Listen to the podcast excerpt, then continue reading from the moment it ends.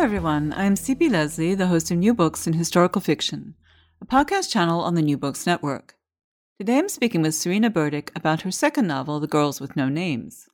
Fans of the 2013 movie Philomena, and listeners who've heard last year's interview with Lisa Prat about her novel The Swooping Magpie, will know about the existence of homes for unwed mothers in Ireland and Australia, respectively, that treated the young women who ended up there more as prisoners than as patients. Yet they may not know that the United States also had many such quote unquote asylums, also called Magdalen laundries or more honestly, penitentiaries. It's in New York's version of these institutions, inappropriately named the House of Mercy, that The Girls with No Names opens in 1914. I lay with my cheek pressed to the floor, the cement cool against my spent rage. I'd screamed, I'd bitten and scratched. Now I was paying for it, but I didn't care. I'd do it again. Rolling onto my back, I held my hand in front of my face, but only black stared back at me. They'd left me in complete darkness. My palm throbbed where a splinter of wood had pierced it, a glorious wound of rebellion. A wash of cold air drifted across my face, and I shot upright, certain it was the ghost of one of the forgotten girls. Fear pricked the soles of my feet, turning into pins and needles nicking their way up my calves. How long would they leave me here? Would they starve me? Forget about me until I began to rot and stink? I imagined Sister Gertrude dumping my wasted body into a grave next to other nameless girls. My family would never know what happened. And now, please join me in welcoming Serena Burdick. Hi, Serena. Thank you for agreeing to chat with me today. Hi, thank you for having me. Your first novel, Girl in the Afternoon, was published in 2016 and won the International Book Award for Historical Fiction in 2017. A belated congratulations on that. Um, but how did you come to write that novel? That is, what led you to writing fiction in the first place? Uh, you know, I've written my whole life. I'm just a lover of stories, so I've been an avid reader and writer.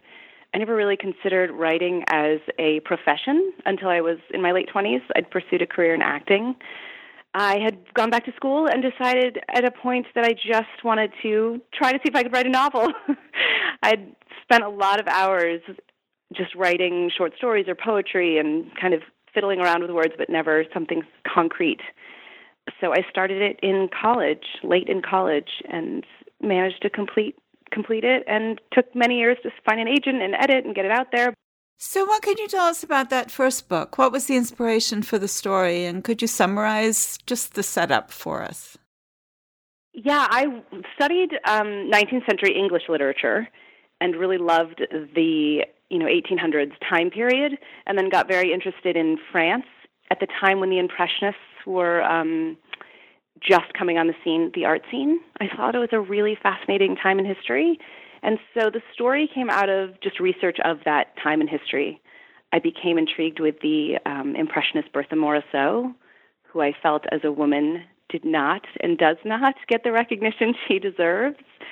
And the idea of what it would be like to be a female trying to make it as an artist back then. So the premise of the book is the protagonist is a female impressionist.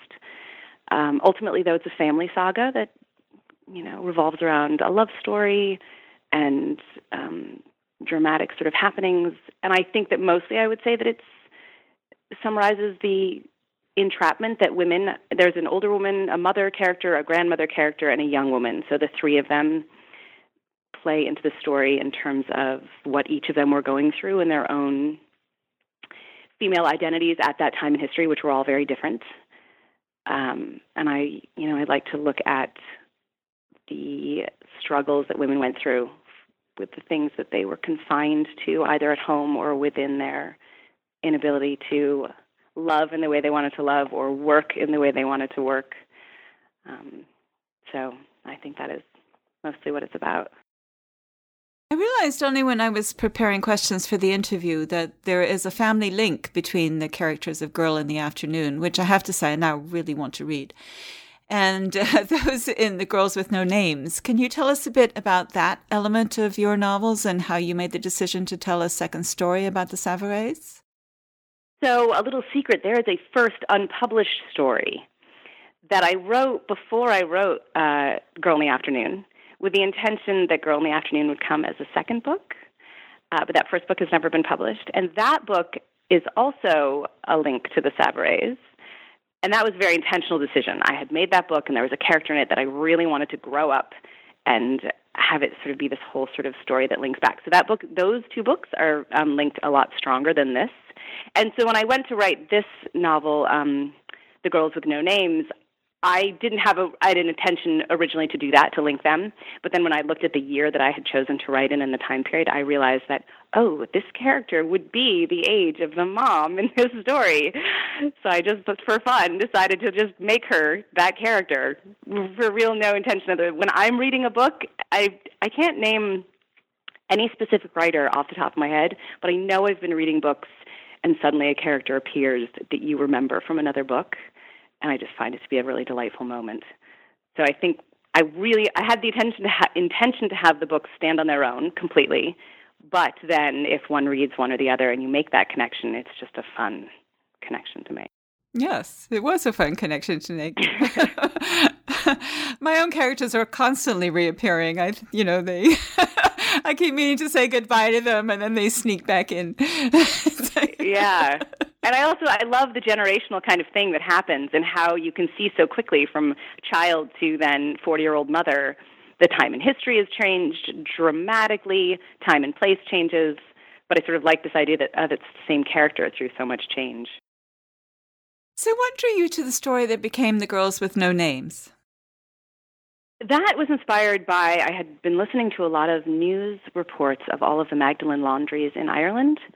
Um, they were coming out maybe four or five years ago. All these stories are coming out about how they didn't close till the 90s and just see this horrific stories. So I became very fascinated just with the idea of the Magdalen laundries.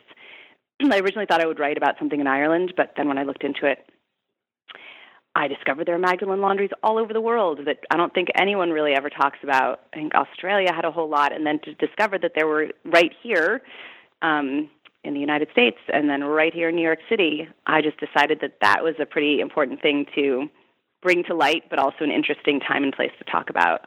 So it was really just that institution that I that started then the idea that what story could I place around it.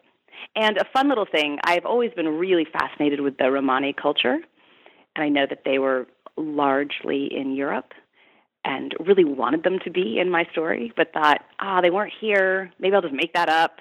And then I researched it and found that right the time that I was going to write about, they happened to be like they had immigrated over and did have an encampment right there in Inwood. It was like luck. It was like, wow, that's perfect. But I think I've I've made the years a little later. They were there a little earlier, closer to like late 1800s, turn of the century. But I've jumped them ahead about 10 years.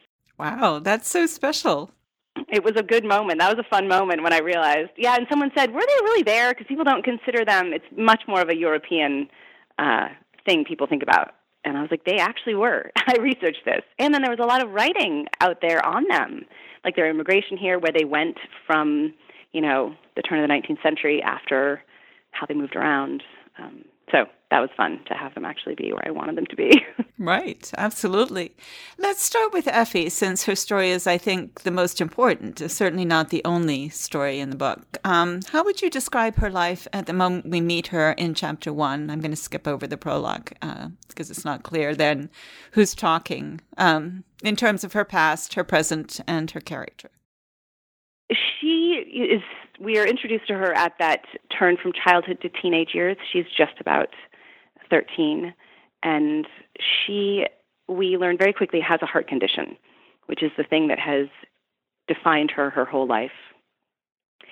And people consider her weak. I think she considers herself weak. But so the story gives her that element where we sort of discover her strength as we go along, and she discovers her own strength. Um, and it's a character that sort of defers to her sister, who is a bigger, more glorious sort of impression in their life than her sort of shadowy impression that she takes of herself and people see her as. Her sister Luella has a very different personality uh, and experience. So, what can you tell us about her? Yeah, she's your very conventional 16 year old. She's vivacious, she's full of energy, she's really um, the more daring wanting to break the uh, conventions of her upbringing, which were very Victorian and wealthy society, do right atmosphere that she grew up in, and she is rebellious and wants to explore and experiment and break out, but she's just on the cusp of kind of figuring that out and figuring herself out. And she, unlike her sister, is fully healthy and and is the one who doesn't really. She's the only one who doesn't treat her sister as different. Kind of never really believes her sister is as ill as everyone says she is, and uh, but in a positive way, like just kind of boosts her sister up and like you can do that, you're fine, which her sister appreciates, wants to be more normal. Um, but she's sort of the leader of of the two of them. I think we should probably emphasize because it's very clear from very early on that this is we talk about a heart de- defect, but this is a condition where everybody expects Effie to die, basically, uh, at a young age. So each moment that she lives is kind of a surprise to the people around her almost. How does that affect her, or how does that affect the novel? Uh, well, I feel like it was important to give her a flaw, like a serious flaw, but also it keeps you. It makes the story could have. Um, I feel like it puts the story more on edge because everything that happens is heightened by the fact that no one really knows whether she's going to be, whether she will live or die, or if she will survive. And so when she gets into the scrapes that she gets into, that just I feel like puts the reader a little bit more on the edge of their seat, so, and gives her and her own self and the characters around her a heightened level of, um, oh, I may not make it at all. Like even, you know, where I'm trying to go in life, but even in life, you know, in general. And I think when you have a character who, I find it fascinating to, she has lived her whole life not knowing if or when she will, you know, live or die, which takes, I would imagine, um, you have to take a really different approach to life than everyone else around you. And I liked that idea that she would take this really different approach to life in general, a far more like live in the moment approach to life. It's a kind of tragic situation in the sense that um, she's, I think, what is called a blue baby. She has a hole in her heart. And um, I believe that can now be solved through surgery. Very simply now. well, not simply, but it's a single surgery usually just solves it. Yes. It's funny since writing this, I've met two people who had children who were born with this very same thing, which was, you know, upsetting when the baby was little, but they they discover it right when they're born, and then they have a, an operation pretty quickly, and it's solved. So, but I had done research. I actually spoke to a doctor, like a heart surgeon, to do the research about. Um, he helped me come up with. I needed I needed a disease that was possibly incurable, but you could live a long time, but you didn't know when you were going to die. I, this was the I, I had the idea of what I wanted before I knew if the disease existed. So I spoke to a surgeon, and he was like, "This is probably th- the thing you're looking for." I was like, "Perfect, great." Without going too far into the plot, uh, set up for us, please, the sequence of events that lead to Effie voluntarily entering the House of Mercy.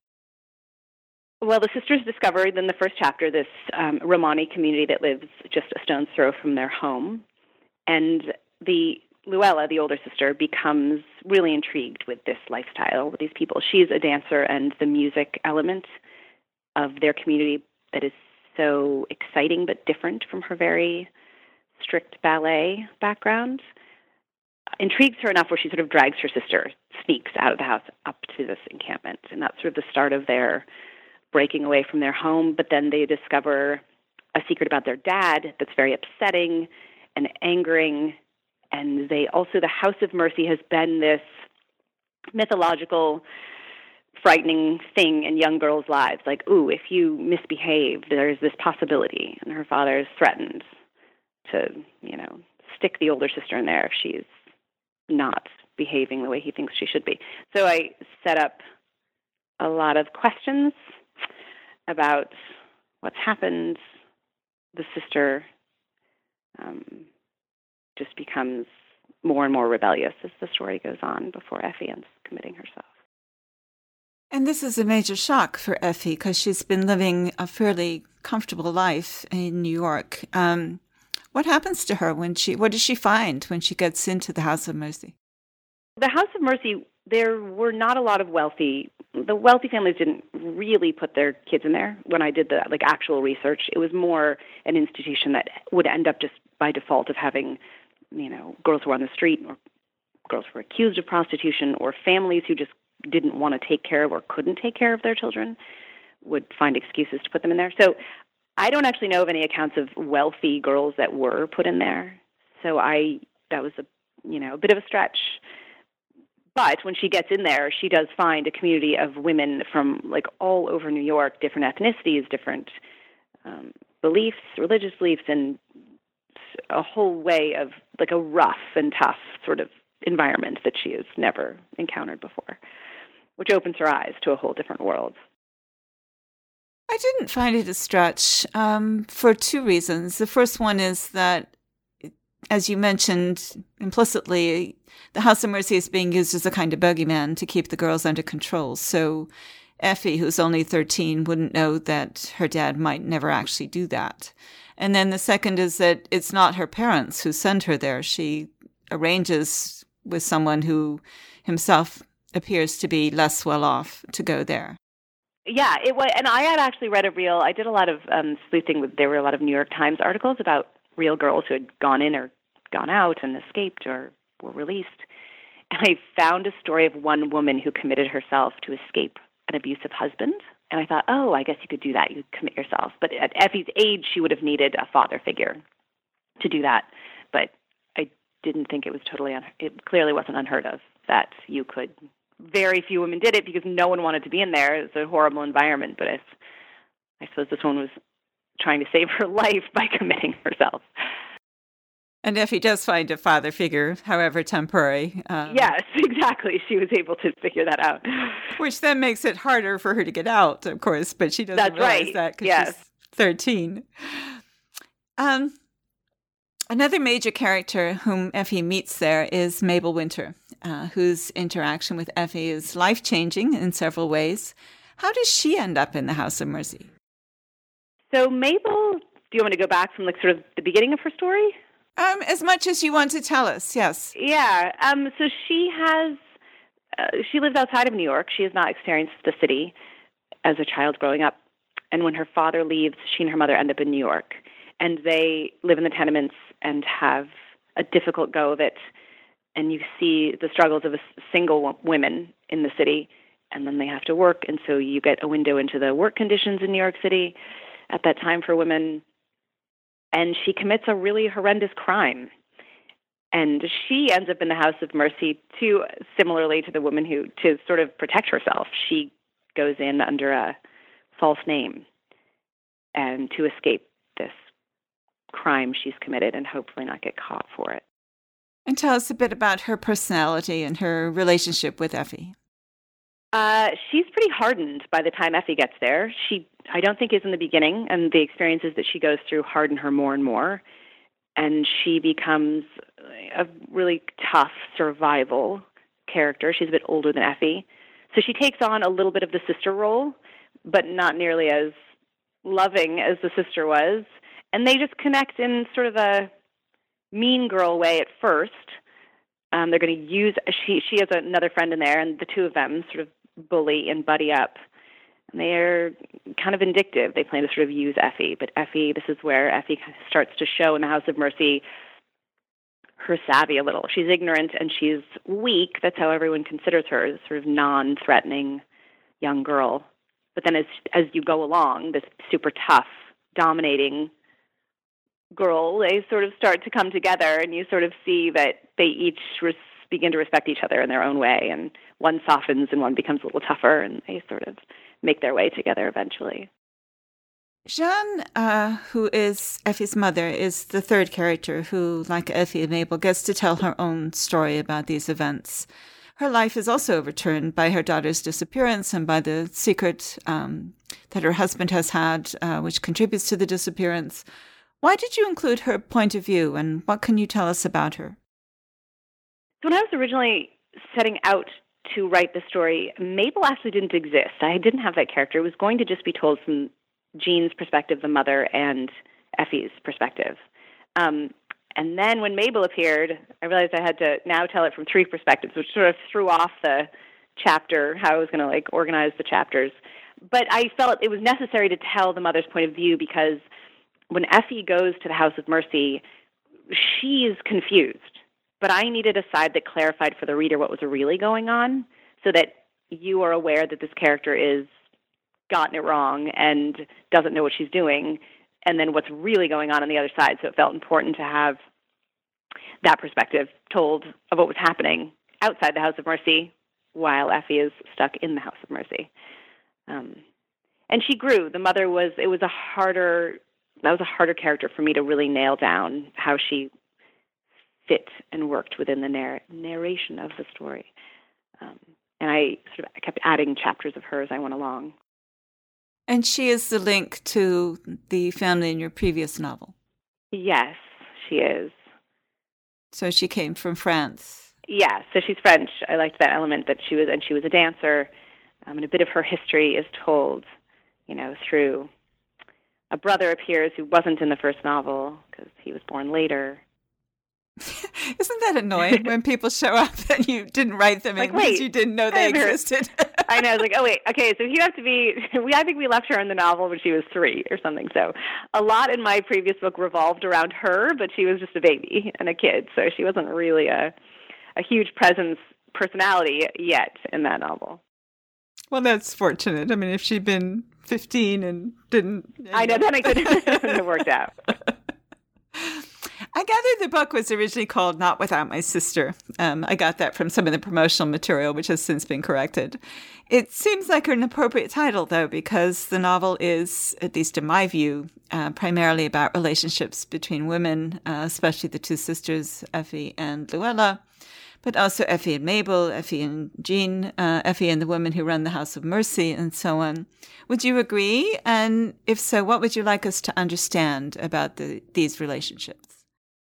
Yeah, I think the relationships between mother daughter, sister sister are, well, the relationships between anyone within families is always complicated and interesting to dive into. I love the idea the sense where you feel like your family is you want to be connected to them and you want independence from them and so you identify but you want to push away and i also really loved the idea of the victorian mother that transformation i've found i can't even believe i can't imagine what it would have been like for women who were raised in 1885 to 90 90s and then turn century and have to figure out how to raise daughters in 1915 to 1920. It's just this amazing shift in history where, so I like the idea that this mother, the relationship between her and her children, trying to figure out the confusion within that huge switch of where you were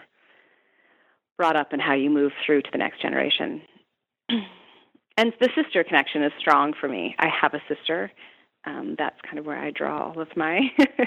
I only have one and I feel like those that is a really powerful relationship when you just have two sisters together and what that sort of means. How would you describe uh, Jeanne's relationship with her daughters? It's it seems kind of complex to me, which of course is good in a novel.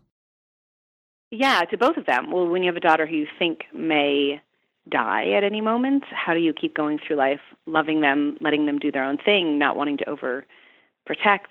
Um, so that is, I feel like that complication is a struggle for Jeanne through the whole thing. And then her older daughter, who she loves but struggles because she's the one pushing against her in all things.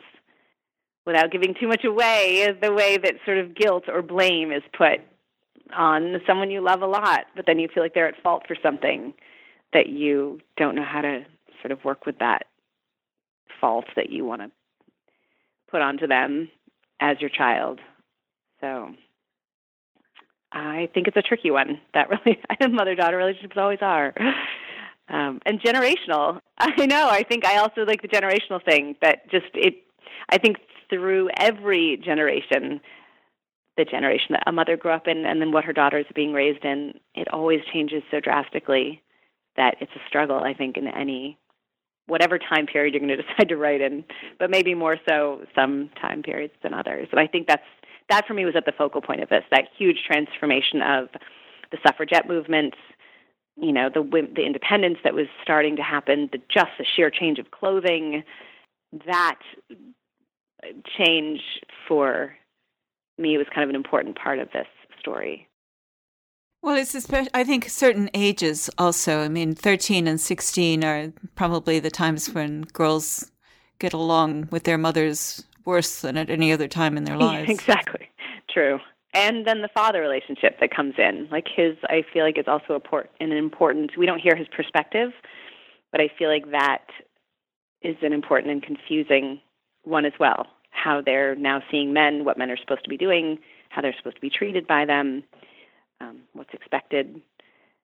Uh, so that also, I feel like the liberties men could take and what women could not, and were expected to accept. Seeing that through the eyes of young women at that time who are starting to think differently um, and even question it, which I think before that women questioned very little, at least openly. So the idea that you could openly question something like that at that time felt important to me as well. And they've they kind of blame their mother for not questioning uh, early on in the book. They do. I think that's again that generational thing where she wouldn't, you you didn't, you your husband did what he wanted to do, and you accepted it. End of story. And these young girls just don't. That's to them that's madness. That's not what the society is doing anymore. Not necessarily. So that's kind of where that yeah, it upsets them that it makes their mother weak or um, and they don't understand it and i think it angers them and she doesn't understand i also liked that i wanted to show her as strong that in her mind it's not weakness that you accept it it's actually harder to accept it but that's what you're supposed to do so the strength comes from not questioning and having to live with it which takes a lot more strength sometimes than fighting back and you know doing whatever you want to do is actually, in her, Jeanne's opinion, a much easier thing to do than to accept the condition you are stuck in. Um, so that battle of sort of strength and weakness and different points of view is also an interesting one to me. Yes, it is very interesting. Um, two other elements of the story that I think are worth bringing out are the presence in the House of Mercy, which is kind of presented as a a home for women who aren't acting right, um, mostly sexually, but not exclusively. But there are also girls there who are much too young to be unwed mothers, and yet the um, the outside authorities are, for the most part, completely indifferent to the treatment that these women and girls are receiving within the institution, which is the second element the indifference of the authorities and the presence there of women who don't really, how should we put it in modern terms, meet the program, something like that. Yeah, not at all. Uh, yeah, the young the young girls. I know it was an interesting thing to try to research that. So there were technically two houses up there. One was called the Inwood House, and one was the House of Mercy. The Inwood House was for women over the age of eighteen. The House of Mercy was for girls under. So, um, I think just girls that were on the street or couldn't be taken care of also were just put in there, and it was considered charitable. They were nuns. It was a um, religious-run organization, so you took children in, but they didn't treat them, and then you abused them and made them work. Um, and there was very there was very little schooling. I think there was some schooling for the younger ones, and there weren't a lot of younger ones in there. It was mostly girls of teen teen years up till 18 in that particular house. And uh, they yeah they were put in there for anything. A father could bring them for saying I don't like the way she was looking at a, a man, or they could make it up. I think too if people didn't want to take care of their children, um, they brought them and said that they needed to be reformed and taught the proper ways of being in the world. And the nuns took them in gladly, and they worked some. It was amazing what how much money the church has made off of these women they took in laundry services that they charged for and they it was ultimately slave labor for very young girls that were then released on whatever timeline they felt they felt that they were done or wanted to let them out. And a lot of girls did escape. Like escaping and riots were definitely something that was very intriguing to read about. They were constant. And then the, when they would escape, the stories that they would that would come out of what they were escaping were horrible stories. So, and yet nothing was done. No, goodness, no. For young women, then they were happy to put them in there, and they didn't think. I mean, that was also their line. That line of.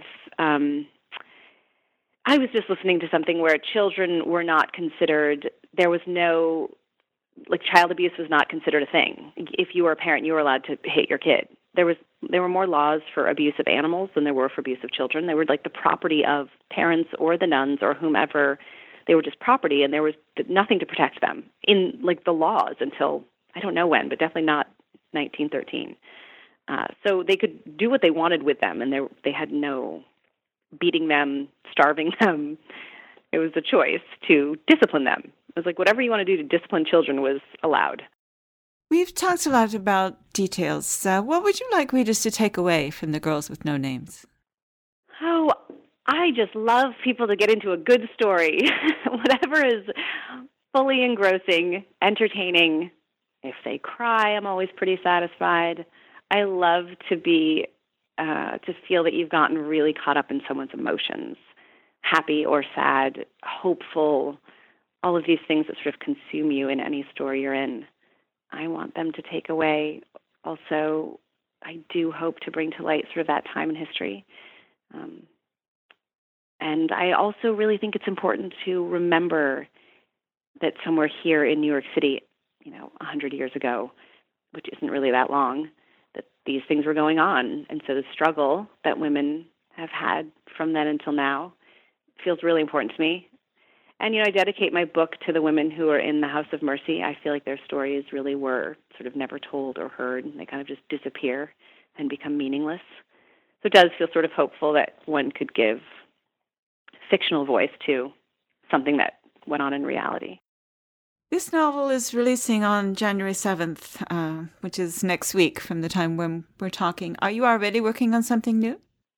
I have just finished something, just sent it off on New Year's Day to my editor, uh, a book that should be coming out next winter. It is a book about totally different, and none of my characters appear in this one. Um, it's about a, it's a based on a true story of a real life Cuban actress. Um, I am friends with her daughter, who's in her 70s. And years ago, her daughter sort of gave me this story, and I've kept it in my back pocket. It's something that I would really want to research and write about. So I have done that, and hopefully that will be out next year. That sounds wonderful. Um, thank you so much for sharing your time with us today. I've really enjoyed talking with you. Thank you so much for having me. I've really enjoyed it as well. And thank you for listening to our podcast. Once again, I'm C.P. Lesley, the host of New Books in Historical Fiction, a podcast channel on the New Books Network. And today I've been talking with Serena Burdick about the Girls with No Names. Find out more about her at www.serenaburdick.com. If you enjoyed today's podcast and would like to discuss it further with me and other New Books Network listeners, please join us on Shuffle. Shuffle is an ad free, invite only network focused on the creative community. As NBN listeners, you can get special access to conversations with a dynamic community of writers and literary enthusiasts. Sign up by going to www.shuffle.do slash nbn slash join.